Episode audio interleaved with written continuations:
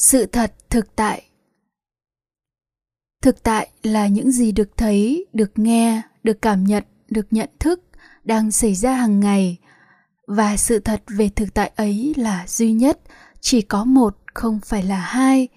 Nghĩa là không có hai sự thật về thực tại như một số trường phái triết học và tôn giáo chủ trương, như là có sự thật tuyệt đối và sự thật tương đối sự thật chế định và sự thật vốn có, sự thật tục đế và sự thật chân đế, vân vân.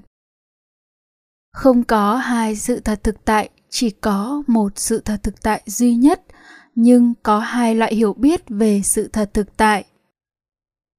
Một là hiểu biết không đúng gọi là vô minh, tà kiến, vọng tưởng về sự thật thực tại.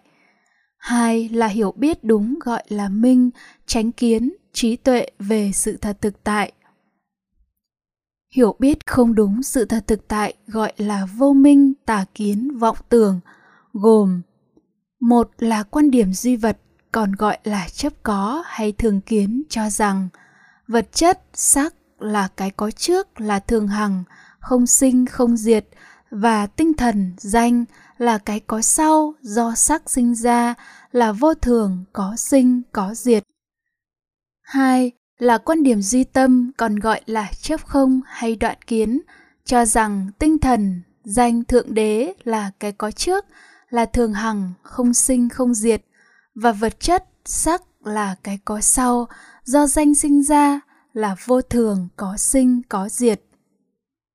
Hiểu biết đúng sự thật thực tại gọi là minh tránh kiến, trí tuệ, do đức phật khám phá và truyền dạy là trung đạo duyên khởi do cái này có mà cái kia có. Do cái này sinh mà cái kia sinh. Do cái này không có mà cái kia không có. Do cái này diệt mà cái kia diệt.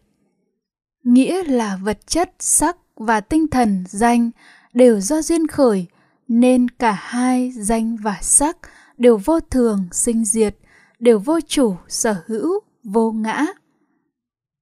Vì vậy, khổ tập diệt đạo cũng là một thực tại, nhưng có hai cách hiểu vô minh và minh về sự thật thực tại này. Vô minh về khổ tập diệt đạo là quan điểm duy vật và duy tâm, thường kiến, đoạn kiến, hay chấp có, chấp không, cho rằng khổ tập diệt đạo thuộc về thế giới vật chất, sắc, nên để hết khổ, chấm dứt khổ, phải thay đổi thế giới vật chất, phải thay đổi hoàn cảnh sống minh về khổ tập diệt đạo, trung đạo duyên khởi.